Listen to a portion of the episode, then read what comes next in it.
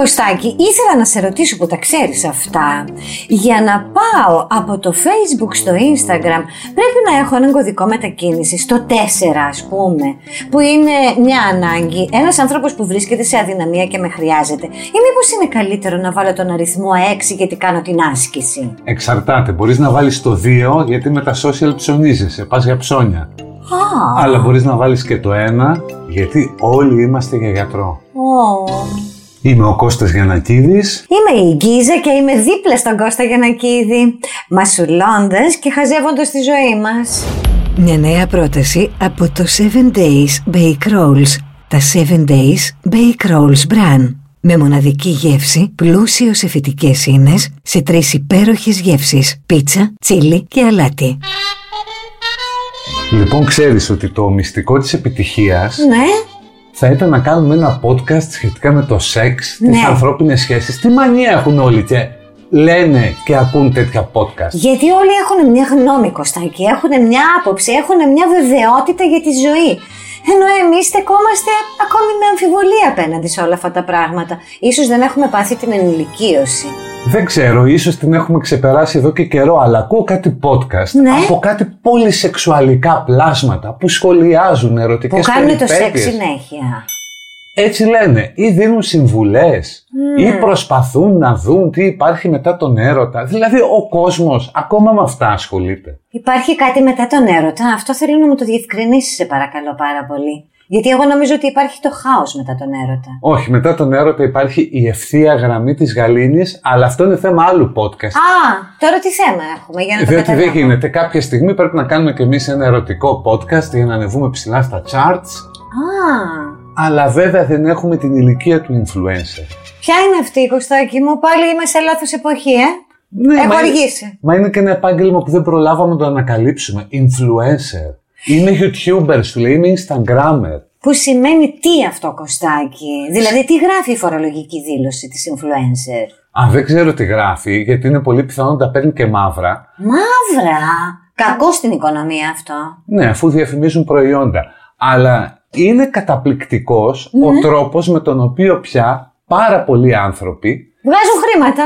ναι και ασκούν πολύ μεγάλη επίδραση στην κοινή γνώμη μέσα από τα social media. Θέλεις να μου πεις δηλαδή ότι αν βρω εγώ τώρα μια καταπληκτική κοπελίτσα η οποία έχει μια φοβερή αντίληψη για τη ζωή και την ακολουθώ στο Instagram ή δεν ξέρω κι εγώ πού αλλού, θα μου διαμορφώσει καινούριο χαρακτήρα, θα μου φτιάξει την προσωπικότητα. Υποθέτω ότι κάποιοι το βλέπουν έτσι, αλλά ακόμα δεν έχω καταλάβει για ποιο λόγο το κάνουν. Για ποιο λόγο δηλαδή κάποιοι άνθρωποι είναι σημαδούρες. Σκύβουν όλοι στην κλειδαρότρυπα και παρακολουθούν τις ζωές τους ή μάλλον αυτά που θέλουν να δείξουν αυτοί.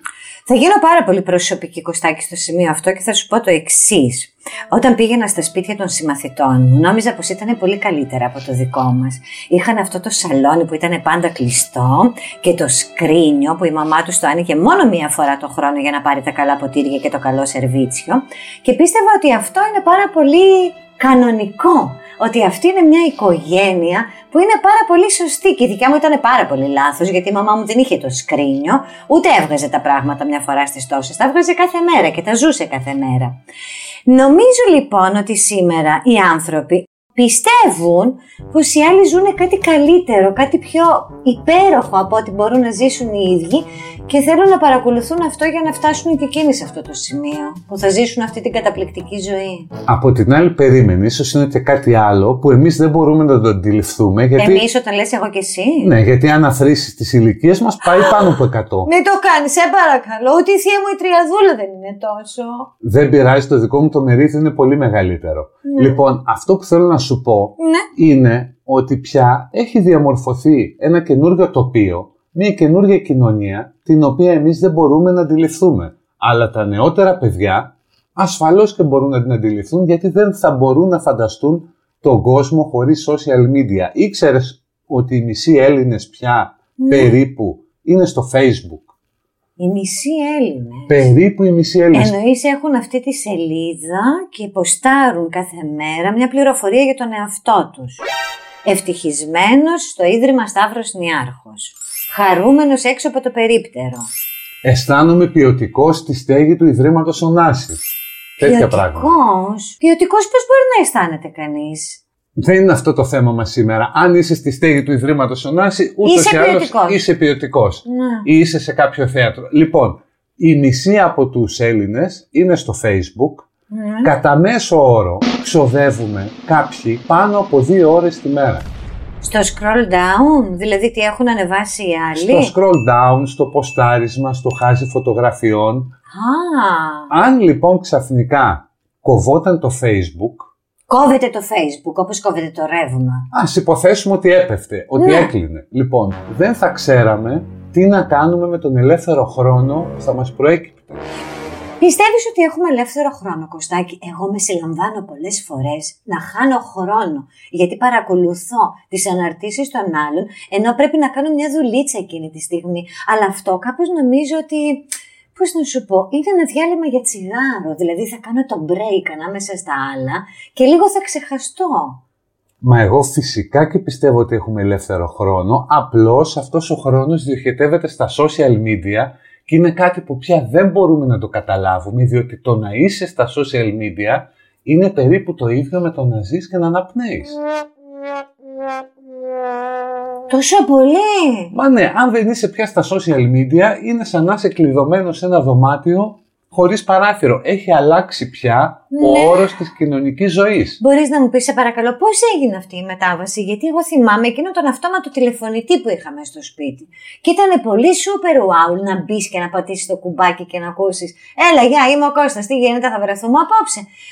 Αυτό δεν υπάρχει πια. Δεν έχω καμία αγωνία για αυτό που πρόκειται να ακολουθήσει, γιατί το βλέπω αυτή τη στιγμή να εξελίσσεται μπροστά μου. Γιατί μόνο αυτό παλιά δεν θυμάσαι που έπαιρνες και ένα γράμμα από κάποιον πότε Αχ, πότε; ναι.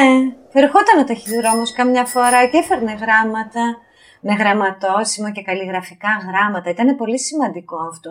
Τώρα, Κωστάκη, εγώ έχω ξεχάσει να γράφω. Μερικές φορές πρέπει να κρατήσω μία σημείωση και νομίζω ότι δεν θυμάμαι καμία ορθογραφία, ούτε πώς γίνεται το λάμδα και το ξύ. Εγώ αυτό το είχα περάσει στην αρχή του ίντερνετ, τη δεκαετία 90. Τώρα σου πω πάρα πολύ. Είσαι πίσω. πολύ παλιός άνθρωπος στα social media, εσύ. Όχι μόνο στα social, φαντάσου στο ίντερνετ μπήκα Ναι. το 1992. Πω. Ζούσε ο Ανδρέας. Ο Ανδρέας Παπανδρέου; Ναι, είχαμε κυβέρνηση Μητσοτάκη. Όλα αυτά τα θυμάσαι. Όταν έκανε την πρώτη σύνδεση στο ίντερνετ, ναι, αλλά αυτό είναι ένα άλλο podcast. Το ρετρό της τεχνολογίας Μμμ. και πώς φτάσαμε μέχρι εδώ. Σήμερα αυτό που θέλω να κάνουμε Ναι, είναι να πιάσουμε τα βασικά social media ένα προς ένα ναι. Και να δούμε τι έχουν μέσα. Να μου εξηγήσεις, Κωστάκη μου, τι έχουν μέσα, γιατί ανάθεμα κι αν έχω καταλάβει. Ποια είναι η διαφορά ανάμεσα στο Instagram και στο Facebook; Θα στην εξηγήσω αρκεί να σου πω ότι Ναι. υπάρχει ένα καινούριο μέσο κοινωνικής δικτύωσης Ποιο το είναι οποίο αυτό; ούτε εγώ μπορώ να καταλάβω πώς λειτουργεί. Το TikTok; Όχι το TikTok. Ποιο; Το TikTok είναι για παιδάκια, άστο, δεν μπαίνουμε στο TikTok. Το Clubhouse. Clubhouse; Ξέρεις τι είναι το Clubhouse; Ποτέ στη ζωή μου δεν το έχω ακούσει. Τι σημαίνει αυτό; Το Clubhouse είναι λοιπόν ένα μέσο κοινωνικής δικτύωσης και Ναι. μια εφαρμογή Ναι. στην οποία συνδέεσαι με το κινητό σου τηλέφωνο, Ναι. αλλά δεν μπορείς να γράψεις τίποτα, μόνο μιλάς. Μιλάω με τη φωνή μου εγώ; Ναι, και ανεβάζεις ηχητικά αποσπάσματα και συμμετέχεις έτσι σε συζητήσεις. Σε συζητήσεις με ποιον; Με διάφορους, δηλαδή λέω εγώ κάτι. Γνωστούς και αγνώστους; Ναι, λέω εγώ κάτι ας πούμε πώς ζευγαρώνει πεταλούδα. Ναι. Και αφήνω ένα ηχητικό απόσπασμα. Μπαίνεις εσύ μέσα και Ναι. λες όχι η πεταλούδα, δηλαδή η μαριπόζα, δεν ζευγαρώνει γιατί είναι στο Survivor. Παράδειγμα λέω τώρα. Ναι. Ε, και αυτό είναι το, το καινούριο trend, το Clubhouse. Πού θα το βρω αυτό, για πες μου, σε παρακαλώ, με ενδιαφέρει αυτό με τη φωνή. Μπορεί να είναι πιο επιδραστικό για τη ζωή μου. Κατεβάζεις την εφαρμογή, Ναι. συνδέεσαι. Εγώ έχω παιδευτεί ο καημένος, μπαίνω μέσα τις προάλλες, Ναι. βλέπω ξαφνικά ότι με έχουν ακολουθήσει 80 άτομα. Λέω πού με βρήκαν, Πού σε πού με βρήκαν; ξέρουν, τι είναι αυτοί; Κάποιους τους ήξερα κι εγώ. Αλλά προσπάθησα να μπω σε κάποιο δωμάτιο. Ναι. Έχει δωμάτια; Βεβαίως. Αυτό μου μοιάζει σαν αυτό το παιχνίδι με τα δωμάτια που ψάχνεις να βρεις ένα θησαυρό. Εκεί ψάχνεις να βρεις τι γίνεται στα δωμάτια. Λοιπόν, μπήκα μέσα στα δωμάτια Ναι. και ακούω κάτι περίεργα ηχητικά αποσπάσματα και είχε μία επιλογή. Μισό λεπτό. Έχει όριο αυτό; Δεν έχω ιδέα. Α. Αλλά είχε Δηλαδή μία... μπορεί να μιλάω μία ώρα; Μπορεί, δεν ξέρω. Ναι. Λοιπόν, αλλά είχε μια επιλογή που έλεγε Leave the room quietly. Α! Και έφυγα ησύχως και δεν νομίζω να ξαναμπω. Στο TikTok όταν μπήκα, Ναι. Μπήκα Μπήκες να, και στο TikTok. μπήκα να δω πώς είναι. Με εντυπωσιάζεις, Κωστάκη. Ναι, ντράπηκα, λέω καλύτερα να πάω σε ένα νηπιαγωγείο.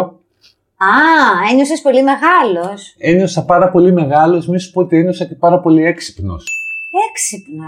μέσα στο TikTok. Α. Μου φάνηκε πάρα πολύ ηλίθιος. Συγγνώμη για Γιατί όσους αυτά ακούνε που κάνουν εκεί. είναι πολύ εφάνταστο όμως. Εγώ έχω δει κάτι μωρά που χορεύουν σαν το Φρέντα Αστέρ και την Τζίτζε Ρότζερ. Γιατί; Το βρίσκεις αυτό λίγο; Θέλει δεξιότητα. Δεν το βρίσκω λίγο, αλλά αρχίζω και πιστεύω ότι τελικά τα μέσα κοινωνικής δικτύωσης είναι και ένας ασφαλής δρόμος προς την αυτογελιοποίηση. Την οποία όμως ο άνθρωπος Κωστάκη μου δεν αντιλαμβάνεται. Έχω αυτή την υποψία. Μη σου Οι πω ότι άλλοι την επιδιώκεις. καταλαβαίνουν. Την επιδιώκει. Καμιά φορά την επιδιώκει, γιατί ο άλλος νομίζει ότι όταν κάνει κάτι το οποίο θα γίνει viral, Ναι. Αυτομάτως αυτό μεταφράζεται σε κοινωνική καταξίωση. Δεν έχεις δει εκείνο το επεισόδιο του Black Mirror; Να σου πω κάτι, Που βάζα ξεκίνησα να το πόντους. βλέπω το Black Mirror, αλλά δεν με κέρδισε και δεν έμεινα πάρα πολύ. Δεν το έχω δει, όχι. Τι συμβαίνει σε αυτό το επεισόδιο; Υπάρχει λοιπόν ένα επεισόδιο το Ναι. οποίο σε μεγάλο βαθμό αντιστοιχεί με αυτά που συμβαίνουν στην Κίνα όπου οι πολίτες μαζεύουν πόντους κοινωνικής επιβράβευσης. Έτσι λοιπόν σε εκείνο το επεισόδιο του Black Mirror η κοινωνική σου συμπεριφορά αξιολογεί το συνέχεια από τους συμπολίτες σου. Θα μου επιτρέψεις να πω κάτι, μην με παρεξηγήσει. Πιστεύω ότι οι Κινέζοι δεν πάνε και πολύ καλά. Εννοείται ότι δεν πάνε πάρα Α. πολύ καλά, αλλά αρχίζω και φοβάμαι ότι και εμείς δεν πάμε πάρα πολύ καλά. Σου έλεγα λοιπόν Ότι; για εκείνο το επεισόδιο του Black Mirror Ναι, ναι. όπου ο καθένας αξιολογούσε την κοινωνική σου συμπεριφορά. Σε έβλεπα εγώ στο δρόμο, σου έλεγα Γεια σου Γκίζα. Ναι. Γεια σου Κωστάκη. Μπράβο, το έλεγες με αυτό το ωραίο χαμόγελο. Σήκωνα εγώ το κινητό, σου βάζε ένα πόντο. Α, Αυτό σαν λοιπόν. Το...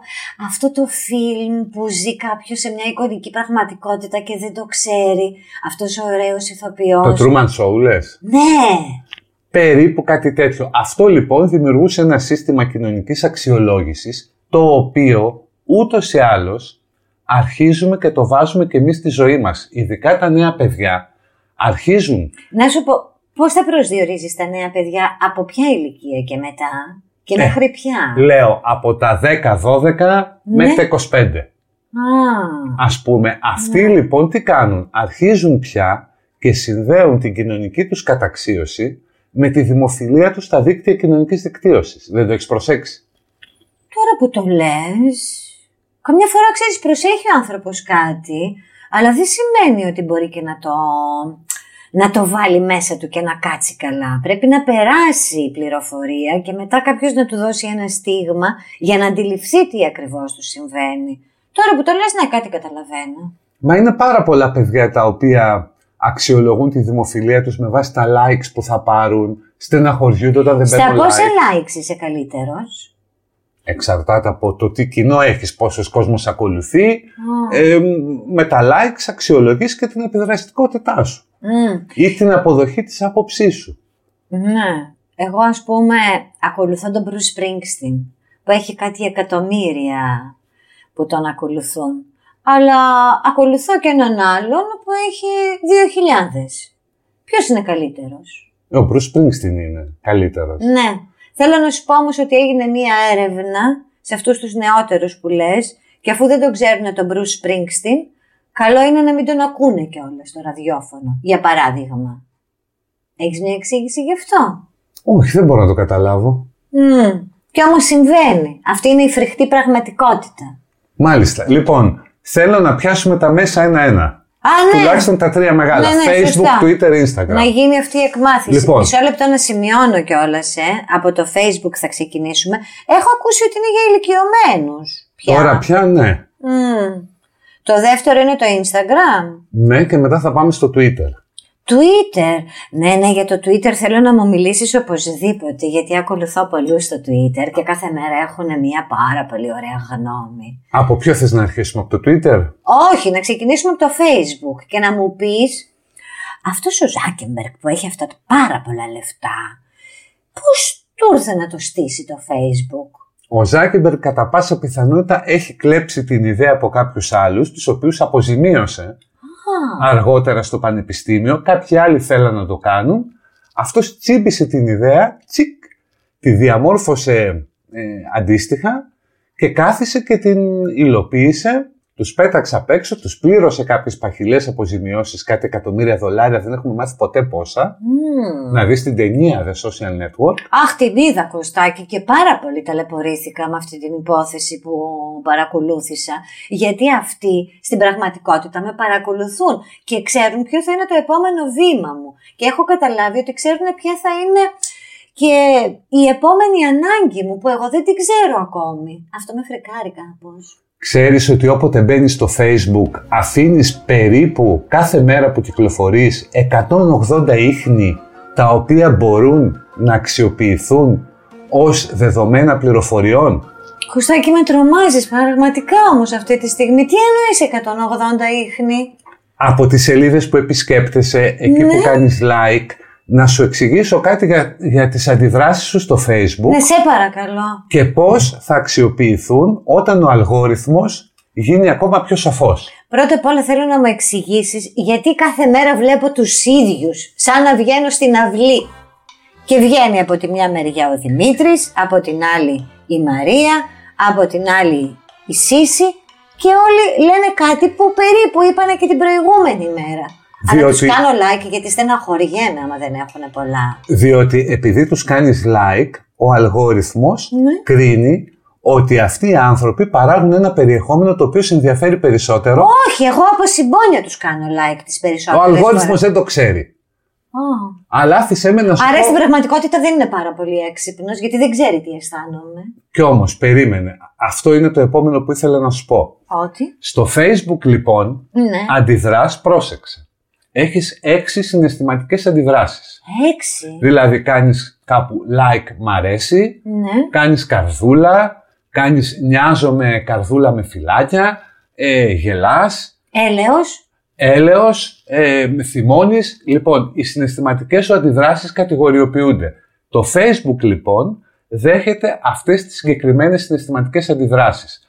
Όταν ο αλγόριθμος γίνει πιο σοφός, μάθει πιο καλά ελληνικά και εκπαιδευτεί, θα ξέρει κάποια στιγμή, αν δεν το ξέρει ήδη, ότι η Γκίζα ε, θυμώνει με γατάκια στο κρύο, ε, της αρέσουν πάρα πολύ τα λουλουδάκια στο ανθοδοχείο, ε, στέλνει φυλάκια και αγκαλίτσες στον ε, Bruce Springsteen ή στο Σοκράτη Μάλαμα, ε, θυμώνει με κάποια άλλα πράγματα, ε, ενθουσιάζεται με κάποια άλλα, οπότε κάποια στιγμή, αν ήδη δεν συμβαίνει τώρα, κάποιος θα μπορεί να ζητήσει ένα πλήρες ψυχογράφημά σου, το οποίο θα μπορεί να το αξιοποιήσει ένας ενδυνάμει εργοδότης ή κάποιος που θέλει να σε επηρεάσει ακόμα και προσωπικά. Αυτό δηλαδή που μου έρχονται κάτι παπούτσια ας πούμε, σημαίνει ότι έχουν καταλάβει τι μπορεί να μου αρέσει; Αυτό ναι, επειδή έχεις κάνει μια αναζήτηση κάπου αλλού με παπούτσια και επειδή έχεις αποδεχθεί τα cookies και επειδή τα sites μιλάνε μεταξύ τους, έχει πάει το site που έψαξες παπούτσια στο facebook και είπε κοίτα, η Γκίζα έψαξε παπούτσια. Μμμ. Οπότε βλέπεις μετά μπροστά τα παπούτσια. Εγώ σου μιλάω για κάτι πιο ευρύτερο, Ευρύτερο. διότι όταν ο αλγόριθμος αρχίσει και καταλαβαίνει πάρα πολύ καλά τι είναι αυτό που γράφεις ή διαβάζεις, Μμμ. τότε θα σε γνωρίσει μέχρι τα βάθη της ψυχής σου, γιατί θα έχει τις συναισθηματικές σου αντιδράσεις σε βάθος χρόνου μέσα από το Facebook. Μήπως αυτό όμως Βρεκοστάκη είναι πώς να σου πω μια καλή προοπτική για μένα να με γνωρίσω κι εγώ καλύτερα που τόσα χρόνια δεν με έχω γνωρίσει ακόμη. Μα είναι βέβαιο ότι το Facebook σε ξέρει καλύτερα και από τον εαυτό σου και από τον θεραπευτή σου. Α, γιατί με τρομάζει και με καθησυχάζει ταυτόχρονα αυτό; Κάτι δεν πάει καλά. Μία γυναίκα η οποία έκανε αγωγή στο Facebook Ναι, και ζήτησε να πάρει τα δεδομένα της μετά από δικαστικό αγώνα, ναι. αυτά που της παρέδωσαν με τις πληροφορίες που είχαν μόνο για ένα μήνα για αυτήν, ναι. ήταν 800 σελίδες. 800 σελίδες; Βεβαίως. Συνεπώς μπορούσαν να βγάλουν πολιτικά συμπεράσματα, ψυχολογικά συμπεράσματα, συναισθηματικά συμπεράσματα, τα πάντα. Είμαστε λοιπόν Ναι. ένα διάφανο ποτήρι που γεμίζει μέσα με νερό Και όποιος το κοιτάξει μπορεί να καταλάβει τα πάντα και να δει και από την άλλη πλευρά. Ωραία, Δεν θα το παρομοίωση. επιτρέψω εγώ, Κωστάκι, να γίνει αυτό. Εγώ θα κάνω τη μεγάλη ανατροπή. Μια μέρα θα ξυπνήσω και θα τα αλλάξω όλα. Και θα πω δεν ξανακάνω like στο Γιανακίδη. Θα κάνω like σε εκείνο που δεν μου άρεσε παλιά. Δεν θα τρελαθεί, τι θα πάθει; Ναι, απλώς κάποιοι άνθρωποι Ναι. ήδη το κάνουν αυτό. Αποφεύγουν δηλαδή να εκδηλώνουν συναισθηματικές αντιδράσεις στο Facebook Ναι. ή κάνουν μόνο το απλό like, γιατί σου λέει στο μέλλον μπορεί κάποιος εργοδότης, ενδυνάμει εργοδότης, να πει φέρτε μου εδώ ρε παιδιά τα δεδομένα της γκίζας, Α, να δω τι κουμάσι είναι. θα καταλάβει δηλαδή το ποιόν μου. Τα πάντα και πράγματα που δεν ξέρεις και εσύ. Λοιπόν, αυτό ήταν το Facebook. Σε Ναι. κάλυψα. Όχι απόλυτα. Εντάξει, κατάλαβα μερικά βασικά. Αυτό που δεν κατάλαβα είναι τι ακριβώς θέλει να πει κάποιος που είναι στο facebook και κάθε μέρα κάνει μία ανάρτηση; Είναι η γνώμη του, είναι η θέση του, είναι ένας ναρκισισμός που πρέπει με έναν τρόπο να έχει και μία επιβράβευση; Θέλει να κάνει καλό στην κοινωνία γιατί πιστεύει ότι αν θα καταθέσει αυτό που σκέφτηκε το πρωί θα αλλάξει ας πούμε τον κόσμο; Τι ακριβώς συμβαίνει, γιατί κάποιος είναι στο facebook; Βασικά θέλει να δείξει ότι υπάρχει, ότι είναι εδώ, ότι δεν είναι αθέατος. Μμμ. Σε μεγάλο βαθμό πια αν δεν είσαι στα social media είσαι αθέατος ή αυτό είναι κάτι ύποπτο. Μου έλεγε μία φίλη μου, Ναι. η οποία της έτυχε ένα περιστατικό που λες και εσύ, ερωτικής φύσεως. Καλό. Δεν ξέρω, δεν έχω ακριβείς πληροφορίες, αλλά της φάνηκε πάρα πολύ ύποπτο Ναι. ότι το περιστατικό δεν είχε παρουσία στα social media. Μμμ. Και εκεί που τον έψαχνε στο Πίστευε facebook... δηλαδή ότι ήθελε να κρυφτεί αυτός με έναν τρόπο ή ότι κάτι κρύβει; Ακριβώς, τον έψαχνε στο facebook, τον έψαχνε στο instagram, έγραφε το όνομά του με όλους τους διαφορετικούς τρόπους, δεν είχε προφίλ. Τον ρώτησε ποιο είναι το προφίλ σου στο facebook, της λέει αυτός δεν έχω ούτε instagram, ούτε instagram. Ύποπτο κοστάκι μου. Και; Δεν προχώρησε το περιστατικό. γι' αυτό το λόγο; Δεν ξέρω αν έπαιξε αυτό λόγο, αλλά σίγουρα και Α, εμένα... όσο να πεις κάτι θα έπαιξε κι αυτό. Κάποιο Κοίταξε, λόγο. και εμένα η άποψή μου είναι ότι ήταν Ναι. ύποπτο. Α, ναι. Ε, να μην έχεις τώρα προφίλ στο facebook. Γιατί το λες; Και το δικό μου περιστατικό δεν έχει προφίλ στο facebook τώρα που το σκέφτομαι. Είναι κάποιοι άνθρωποι που δεν θέλουν να εκτεθούν με αυτόν τον τρόπο. Ε, χρυσή μου, από μια ηλικία και μετά δεν είσαι στα social media. Κρυβέ λόγια σε παρακαλώ πάρα πολύ. Λοιπόν, πάμε στο Twitter. Όχι, στο Instagram θα πάμε πρώτα, γιατί το Twitter είναι τελευταίο. Στο Instagram, ε, το Instagram είναι η καταφυγή των νέων που έχουν φύγει από το Facebook. Ναι. Υπηρετεί έναν άλλο κώδικα. Το Instagram, αν το προσέξεις, υπηρετεί τον κώδικα της εικόνας. Είναι εικόνα. Θέλει λίγα λόγια. Ναι. Λίγα λόγια, πολύ μουσική που λέγαμε παλιά στο ραδιόφωνο. Ναι, λίγα Πολύ λόγια, πολύ φωτογραφία. εικόνα. Πολύ φωτογραφία. Ναι. Φωτογραφία όμως γενική. Δηλαδή κάποιος ανεβάζει μια πόρτα. Έχω μια φίλη που ανεβάζει κάθε μέρα μια πόρτα. Πώς υπάρχει μέσα από αυτή την πόρτα; Δεν ξέρω, μεγάλη πόρτα θα διαβεί. Υποθέτω ότι δεν υπάρχει, διότι στο Instagram για να επιβιώσεις και για να αναδειχθείς, Ναι. πρέπει να δείχνεις ελκυστικές φωτογραφίες κατά προτίμηση δικές σου. Ναι. Το Instagram λοιπόν ναι. σε μεγάλο βαθμό χρησιμοποιεί τον κώδικα αξιολόγησης της κοινωνίας, επιβραβεύει το όμορφο. Ναι, κάτι που παλιότερα έκανε μέσω της τηλεόρασης. Περίπου, αλλά αυτή τη στιγμή τα πιο δημοφιλή προφίλ στο Instagram Ναι. είναι τα προφίλ ωραίων γυναικών ή κοριτσιών. Είναι καταπληκτικό το πώς βλέπεις κάποια νέα κορίτσια τα οποία με βάση τους ορισμούς του σειρμού θεωρούνται σεξι ρε παιδί μου, Ναι. έχουν 300.000 ακολούθους. Μμ. Και λες τι κάνουν όλοι αυτοί; Και είναι απλό, παίρνουν μάτι. Το λες τόσο κοινικά. Μα γι' αυτό το κάνουν. Για ποιο λόγο η Kim Kardashian είναι ένα από τα δημοφιλέστερα προφίλ ε, στο Instagram; Εσύ να απαντήσεις αυτή την ερώτηση. Διότι είναι η λογική της κλειδαρότρυπας. Ε, παίρνουν μάτι. Όλες οι ωραίες γυναίκες Ναι. είναι πάρα πολύ δημοφιλείς στο Instagram.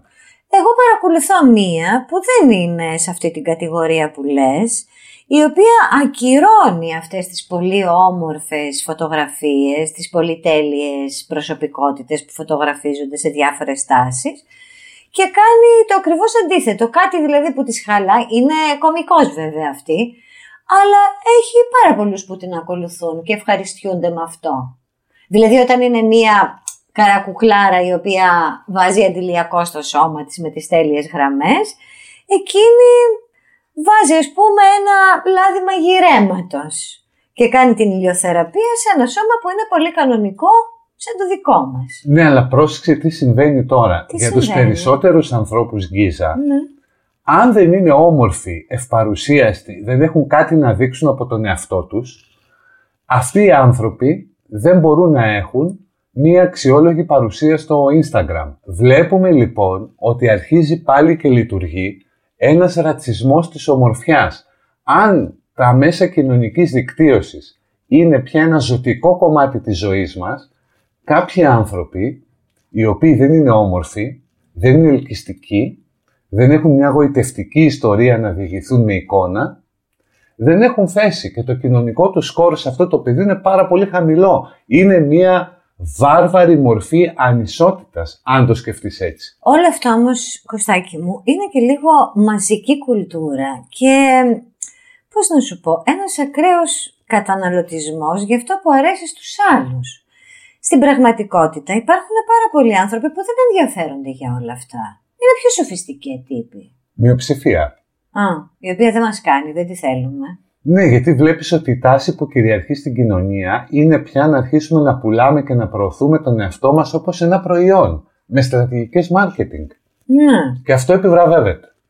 επιβραβεύεται με ένα χρηματικό έπαθλο, δηλαδή κάποιος γίνεται πιο πλούσιος ή επιβραβεύεται κάπως ηθικά, ας το πούμε, γιατί νιώθει καλύτερος μέσα σε ένα κομμάτι του συνόλου. Και τα Ανήκει σε δύο. μια κοινότητα Και και, τα θέλει δύο. να είναι καλύτερος. Και τα δύο. Αν έχεις πάρα πολλούς followers, για παράδειγμα στο Instagram, Ναι. ή σε αυτό που λέμε influencer, έχεις δηλαδή την κοινωνική καταξίωση και από την άλλη μπορείς να βγάλεις κάποια χρήματα προωθώντας προϊόντα. Ας πούμε ότι εγώ σήμερα θέλω να γίνω influencer, Κωστάκη. Ποια είναι τα τρία βήματα που πρέπει να ακολουθήσω; Πού; Σε ποιο δίκτυο; εννοείς, Σε ποιο δίκτυο; Α, πρέπει να διαλέξω το δίκτυο. Ε, βέβαια, πρώτα. διότι αν θέλεις να γίνεις influencer στο YouTube, Ναι.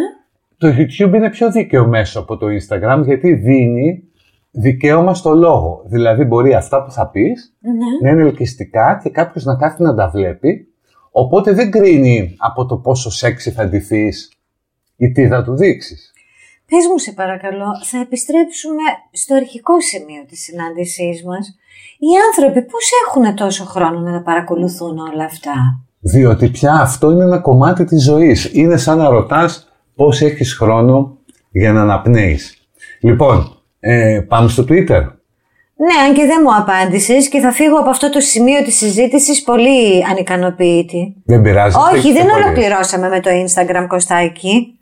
Τι ακριβώς γίνεται στο Instagram δεν μου είπες. Πρώτα απ' όλα ποιος τα έφτιαξε; Α, δεν ξέρω ποιος το έφτιαξε, αλλά το έχει Γιατί αγοράσει όταν στο Facebook. ανεβάζω κάτι στο Instagram μου λέει θέλετε να εμφανιστεί και στο Facebook; Αφού είναι το ίδιο μαγαζί πια. Α, Το έχει αγοράσει στο Facebook. μμ. Κάτι σαν Ζάρα και Μπέρσκα. Α, δεν τα ξέρω αυτά. Μμ. Αλλά αντιλαμβάνεσαι μόνο με αυτό ότι ο Μάρκ Ζάκεμπεργκ είναι στην ουσία ίσως ο πιο ισχυρός, αν όχι μάλλον ο πιο ισχυρός άνθρωπος στον κόσμο, ίσως ο πιο επιδραστικός. Είναι ένας άνθρωπος ο οποίος ελέγχει δύο πολύ σημαντικά μέσα κοινωνικής δικτύωσης, ελέγχει σε μεγάλο βαθμό τη ροή της ελευθερίας του λόγου και κατ' επέκταση της λειτουργίας του δημοκρατικού πολιτεύματος, για φαντάσου να κλείσει πια το Facebook ή να σταματήσει να δημοσιεύει πολιτικά μηνύματα, δεν λειτουργεί το πολίτευμα στο δυτικό κόσμο. Τόσο πολύ; Ακριβώς. Είναι αυτή τη στιγμή ο πιο ισχυρός ή ο πιο επιδραστικός άνθρωπος στον κόσμο. Απλώς ακόμα δεν το έχουμε συνειδητοποιήσει. Να σου Αυτό πω που κάτι. έχω συνειδητοποιήσει Ναι. εγώ, Γκίζα, κοιτάζοντας το χρόνο, Ναι. είναι ότι πρέπει να πάμε και στο Twitter γιατί μας τελειώνει ο χρόνος. Α, να πάμε τότε, Κωστάκη μου, αν είναι έτσι. Στο Twitter είσαι; Είμαι, αλλά νιώθω πολύ χαμένη. Πραγματικά. Το Twitter είναι μία αρένα.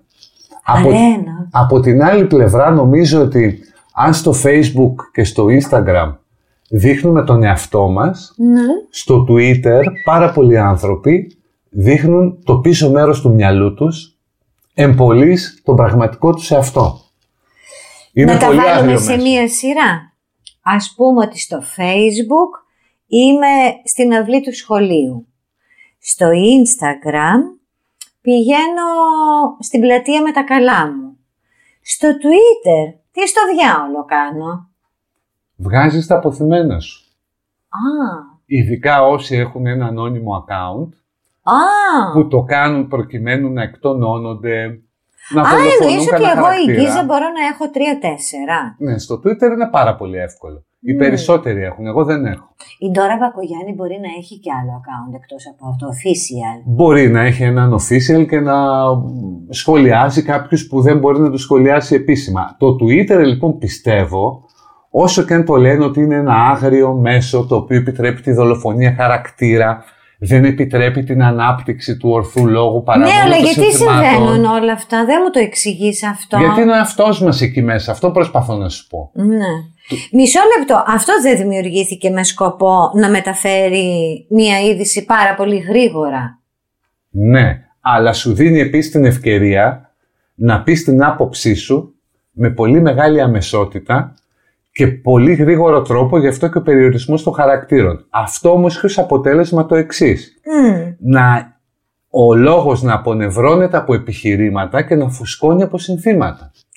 Κωστάκι, τι ωραίο που ήταν Καλό. αυτό που είπες, πάρα πολύ ποιητικό. Μπορείς να το ξαναπείς, σε παρακαλώ. Όχι, δεν θα σου το ξαναπώ, θέλω να σου δώσω να φας μερικά bake rolls Να μας σουλήσω, ναι, γιατί αυτό με καθησυχάζει, είναι ωραίο. Ξαφνικά επιστρέφω σε μια πραγματικότητα που την ξέρω. και να δώσουμε ραντεβού στον κόσμο την επόμενη εβδομάδα. Τι λες να συζητήσουμε, τηλεόραση; Ναι, γιατί όχι. Θα το δούμε. Δεν θέλω να δεσμεύομαι με αυτόν τον τρόπο. Μια νέα πρόταση από το 7 Days Bake Rolls. Τα 7 Days Bake Rolls Bran. Με μοναδική γεύση, πλούσιος σε φυτικές ίνες, σε τρεις υπέροχες γεύσεις. Πίτσα, τσίλι και αλάτι.